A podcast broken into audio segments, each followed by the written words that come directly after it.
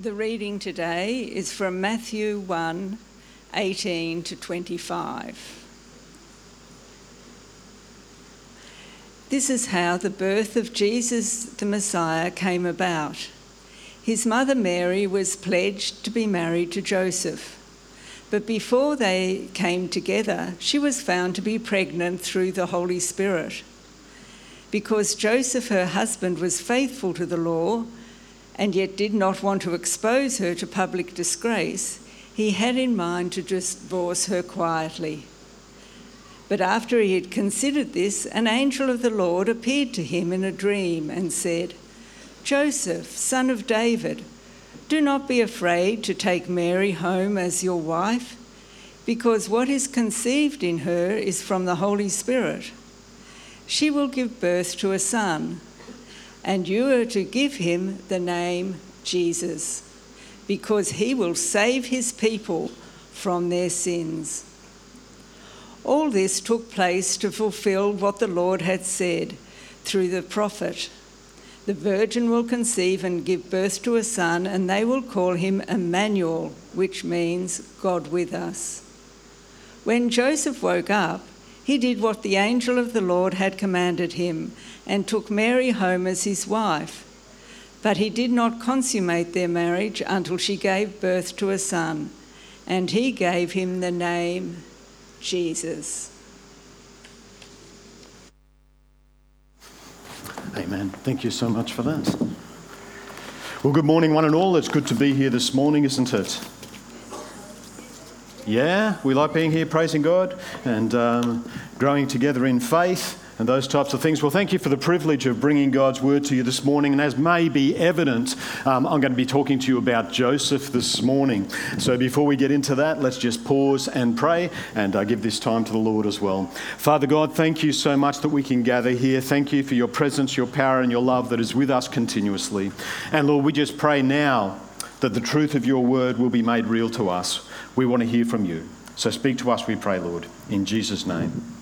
Amen. As we kick this off, I want to fill you in a little bit about what is actually happening around the verses that we've read this morning. And uh, when we think about um, the relationship, can I have my slides up, please? Thank you. When we think about the relationship um, around Joseph and Mary at this time, I'm wondering what you're thinking as you look at Matthew 1, verse 18, and what is actually said in there. Uh, when we see that line about Mary and Joseph being betrothed, I wonder what you were thinking uh, that their relationship and where their relationship is at that time. And in our culture, when someone says that they're betrothed, we simply take that as meaning that they're engaged, but it was very, very different in biblical times and certainly in this time when Mary and Joseph came together. And there was actually three stages to their relationship um, as they courted each other. And the first stage was when the spouse was actually chosen. And this was often done at a very young age. So uh, the young men and women would be pledged to each other quite regularly at the ages of between 12 and 13. And usually the parents, um, the young man's family, would choose a suitable bride for his wife, uh, for their son, and they would make an agreement that they would be pledged to each other. The most common age for young men to be married in this time was actually around 18, and early rabbinic texts, texts do actually confirm that. So, the second stage of their betrothal, their coming together, was actually much more official and much more formal. So there was this legally binding agreement that they made before witnesses, and once this agreement was made, then the couple were legally bound. They could not just separate. There was a legal enforcement there as well. And so the only way to break that official betrothal was actually through divorce. And this it was at this stage that the bride price, would have been paid, and that's paid from the family of the groom to the family of the bride. Then there's also a dowry that is paid uh, from the bride's father to either the bride or the groom, uh, which was to, intended to help them economically to start a family. And then there would also have been a gift given from the groom to the bride to uh, symbolise his commitment and value of their relationship and his commitment to her. Then, normally, about 12 months after that second stage, after that formal agreement was reached, um, the groom and his attendants would go to the bride's house where she was living with her mother and father, and there would be a procession that would go back to the groom's house. And we're aware of that with the story of the ten virgins in Scripture and their um, lamps and their lack of oil, etc. And so this procession would go back to the groom's house. There'd be this huge wedding supper with parents and friends, and uh, those parents and friends would bless the couple in their marriage. They would pray for them, and the father of the bride would draw up a formal contract, a wedding contract, where this couple would then be seen as being married and together. And believe it or not, soon after this, the couple would be would pray together and then they'd consummate their marriage in a specially prepared nuptial chamber and then they'd come back out and continue the celebrations for another seven days or so. That's a standard Jewish wedding uh, at the time. And in this verse, as we read through what we've said today, uh, Mary and Joseph are in that second stage of the betrothal. And uh, it's very interesting uh, at at this stage to ask what is it that we actually know of Joseph as these couple come together. And there's a few things that we can get from Scripture. There's very little um, space allocated to Joseph, I suppose, for our Scripture, but we are able to pick up quite a bit. And we know first and foremost that he is of the line of David. Because the angel, uh, the angel saying in this reading um, that we had this morning says that he's of the genealogy and that's in Matthew 1, of course. And this is emphasized in Luke 2, where we're told that he travelled to Bethlehem uh, in accordance with the decree for each person to return to his own town, and he is of the lineage of David, as it actually says there. We also know that Joseph is a carpenter, and uh, I'm only going over this because we're living in a culture and a stage now where many people don't know the history of Jesus and um, who, he who he was and everything like that, and so they wouldn't know a lot about the other characters involved and mentioned in Scripture as well. So Joseph was a carpenter. It's commonly believed that he actually taught Jesus his trade. And uh, it's also worth mentioning at this stage, too, simply because this Bible verse mentions it, that Jesus did have brothers and he had sisters, um, which isn't in agreement with a number of other faiths, but it is clearly stated in Scripture. We also know that Joseph was a faithful Jew and a follower of the Lord.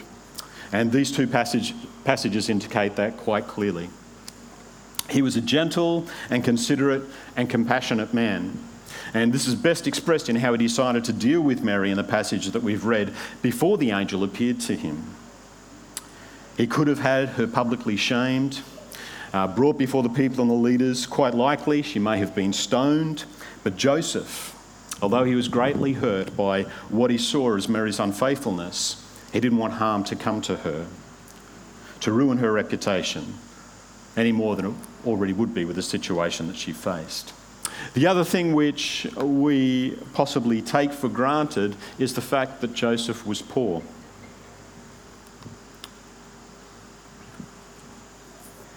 When Mary and Joseph came to offer the sacrifice, oops, one too many. When Mary and Joseph came to offer the sacrifice that was uh, needed for the firstborn son, they offered a pigeon or a dove, uh, a couple of pigeons or doves. And this was an allowance that was made in the Levitical law for those who could not afford the lamb, and it was made for those who were poor. And so we know from this that Joseph was indeed poor. And so that's a little bit about who Joseph was, what he was like, and everything like that. Now we're going to look at how he lived that out. And so it isn't clear here in Matthew, but there are a few things that have happened as we come back to verse 10. Uh, we're told, sorry, as we come back to the verse that we looked at this morning, we're told that Mary was with child. And what's not actually covered in Matthew is the fact that this announcement came to Mary that she would be with child by Holy Spirit. And then she was also told that her cousin Mary was, her cousin Elizabeth was, was with child. And so Mary packed up and took off to see Elizabeth. Now, the difference between our culture and their culture is, is in, in this second stage of um, ultimately Mary and Joseph's marriage, they wouldn't have any close personal contact. In fact, it was quite common for them to only see each other at a distance during this 12 months. They would never be able to go aside and have a quiet conversation on their own. They were never permitted to be on their own together where others could not see them. That just was not done.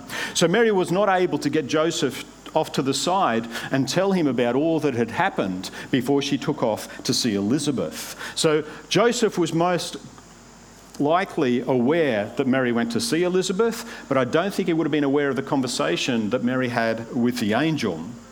Now, from Nazareth to where Mary went uh, to see Elizabeth in Hebron um, was about 130 k's in a straight line. At that time, it took about a week to travel there and a week to travel back. And so we know that that's a couple of weeks there. And then Mary stayed with Elizabeth for three months. For those of you who have been pregnant, and I can speak about the first time my wife was pregnant, at three months she began to show. In actual fact, we hadn't told anyone that we had Rebecca. We were told that we couldn't have children. And so when we went back to visit with a number of Elena's family in China, uh, in fact, I was the only Euro, um, so it was Elena and 16 of her close friends and family. Uh, it was quite obvious that she was pregnant, and we hadn't told anyone told her mum. And so her mum says, You better tell people. So uh, that's when we announced it we find that Mary's in the same situation. She comes back to town. This is about 16 weeks after the angel came and spoke to her. Mary was beginning to show.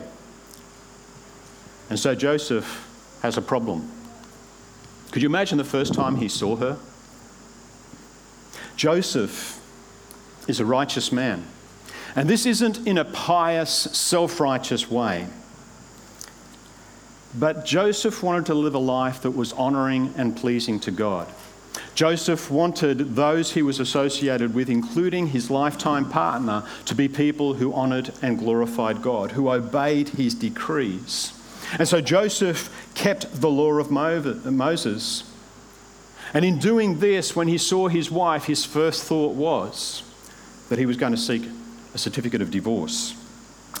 And in that age and day, there were some very strict factions of Judaism who would have insisted, even if Joseph didn't want it, they would have insisted on a divorce because this act of adultery produced a state of impurity which in itself dissolves the sanctity of marriage. And they would have insisted that Joseph separate from Mary. And so Joseph is in this state where he believes that Mary has committed adultery. And so he's got a number of choices to make in the midst of this. And he can seek the expected public divorce from Mary. And she, her condition would be made known to all. And she would suffer shame. She would be dragged before the community. She would suffer disgrace at their hands. She would be accused of being an adulteress. And there is a very good chance that she would be stoned, even though that was minimised around that time. But then there's this other option. Joseph could divorce her quietly. And this meant that Joseph and Mary could have this divorce with only two or three witnesses. It was permitted at the time. It would, be jo- it would allow Joseph to maintain his personal righteousness according to the law, and yet it would save Mary from the public disgrace and possible execution. And this is one of the most valued characteristics of Joseph. He isn't just about following and upholding the law, he understands the heart of the law of Moses. He understands that at the heart of this law, there should be compassion and caring. And he should be able to do this without compromising his faith. And this is the situation that Joseph is in. He's a follower of God. And in the midst of this time, I have no doubt he would have been seeking God's will and purpose. He didn't rush into a solution. He didn't jump to the obvious choice that someone who was fanatical about the law would. He thought things through. He waited. He weighed what would be best for him, what would be best for Mary, what would be best for God, and what would God have me to do in this situation. God knows the hearts of men. He knows the struggles that we face. He knows the struggles that Joseph was facing. And even though Joseph would have been greatly hurt by what he interpreted as Mary's unfaithfulness, he still wanted to do what was right. God knew this, and God moved. And isn't it amazing how God never fails. and I do mean never fails, to meet the needs of those who bring their anxieties to him. I can testify that to myself. And there's no different in this situation. God sends his angel to Joseph to confirm that what Mary said is true. And the knowledge that Joseph is now given confirms not only what Mary has says, but also the prophecies about the promised Messiah. Matthew is making a declaration here that this child Jesus, whom Mary will give birth to, is the fulfillment of the prophecy that was recorded back in Isaiah 7:14. Joseph is instructed to name the child Jesus. And the prophecy says that the child shall be Emmanuel. And as you know, there is no record in Scripture that either Joseph or Mary or their family called Jesus Emmanuel. But both these names point to who Jesus really is. Jesus means God saves, Emmanuel means God with us. And in hindsight, we can all testify to the truth of those two names. And this very act of Jesus being born is also a sign that we as a people will be delivered from our sin. We will be saved. And Joseph knows these prophecies. He has been waiting for the promised Messiah, and he doesn't take lightly the dream that he has just had. When he wakes, he did as the angel of the Lord told him. He took his wife, meaning he married her, and he didn't sleep with her until Jesus was born. Joseph believes what God has said in his dream. And he takes Mary to be his wife and he finalizes that whole marriage ceremony. They have their wedding, and Joseph takes Mary into his home to be with him, to live with him. But the marriage is not consummated until after Jesus is born. And I've got to say, for me, Joseph is an incredible guy. He finds himself betrothed to a wife who is pregnant, and he knows he didn't do it. And once the angelic announcement is made, he is immediately obedient. He doesn't question it, he doesn't look for other ways out, he doesn't wonder why him. He just is obedient to what he is called to do, and he takes his wife to be his wife. And it is interesting, isn't it, that when we look at the scriptures, when we look at the gospel message, we automatically think of Mary as a godly woman. And I wonder how many of us think of Joseph. We seem to gloss over the fact that he had an incredible role to play. He was the spiritual leader of that household, and he led that house just as the um, angels had instructed him to do so. And when we look at the end of 25 here, who was it that named Jesus when Jesus was born? It was Joseph. He called his name Jesus. And he was so convinced that this is what he had to do. Every account of Joseph indicates that he was a godly, obedient leader in his marriage and family. And it was his obedience and actions as a result of that obedience which kept, Joseph, uh, kept Mary and Jesus safe in those early years. I wonder what Joseph was thinking when Jesus was born. He had tenderly and lovingly cared for Jesus and the, uh, for Mary, sorry, and this unborn child as if she was carrying his own child. And now he holds that child. Overawed by the mystery of it all. His Mary, chosen by God to be the mother of their Saviour. The Saviour and Messiah that he personally had anticipated all his life. And he's sitting in the middle of this animal shelter, soaking in every detail.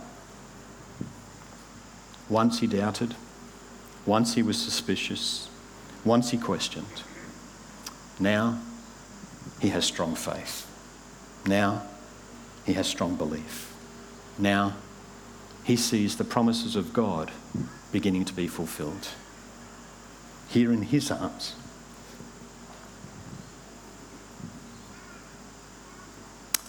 He holds the promised Messiah. Through Jesus, God's covenants would be established. And I cannot begin to understand how he would have felt. Joseph was a poor man who had little or no status in the villages that he lived. But Joseph was a man who put God first. He wanted to live a life that brought honour and glory to God.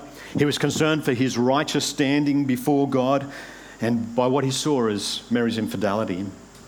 But he wasn't legalistic either. Although he was concerned for his own obedience to the law, he was also concerned for Mary's well being. He didn't abandon his view, belief, or submission to the law in order to care for Mary, but he didn't throw Mary under a bus either. He looks at how he can balance his obedience with compassion. We know Jesus condemns over and over the attitude of the scribes and Pharisees and their legalistic views, which all but ruled out their compassion and mercy, which God commands again and again. But Joseph, Joseph is an example of how someone's righteousness can be guided by the values and goals of the law, which rightly include mercy and compassion as expression of God's will. And when we think about it, it was not the religious elite who lived this, it was Joseph. Joseph submitted to God in obedience. When he heard God speak, he suppressed all of his own doubts, all of his suspicions, all of his fears. This situation, which would ruin his reputation, which would make people question his own righteousness, he no longer cared about. He married Mary. I want you to think about your own life. Most of you here, at some time, have come to a point where you saw your need for Jesus. You saw your need for a Saviour. Just as Mary and Joseph did. When we come to this time of year, what are we thinking? What are we focused upon? When we look to the manger at this time of year, we can't help but understand that Jesus was born in the shadow of the cross. He was born in order that he would die. And he would die so that we could be forgiven, so we could have relationship with God again. When I think about the situation of Joseph and the situation that he was in, it doesn't seem to make sense. Here is a man who honoured and lived for God. Here is a man who pursued God in everything that he did, and in one moment, his whole life is turned upside down. He thought he had this bride who was following after the Lord as well. He thought he had worked out God's purposes for them.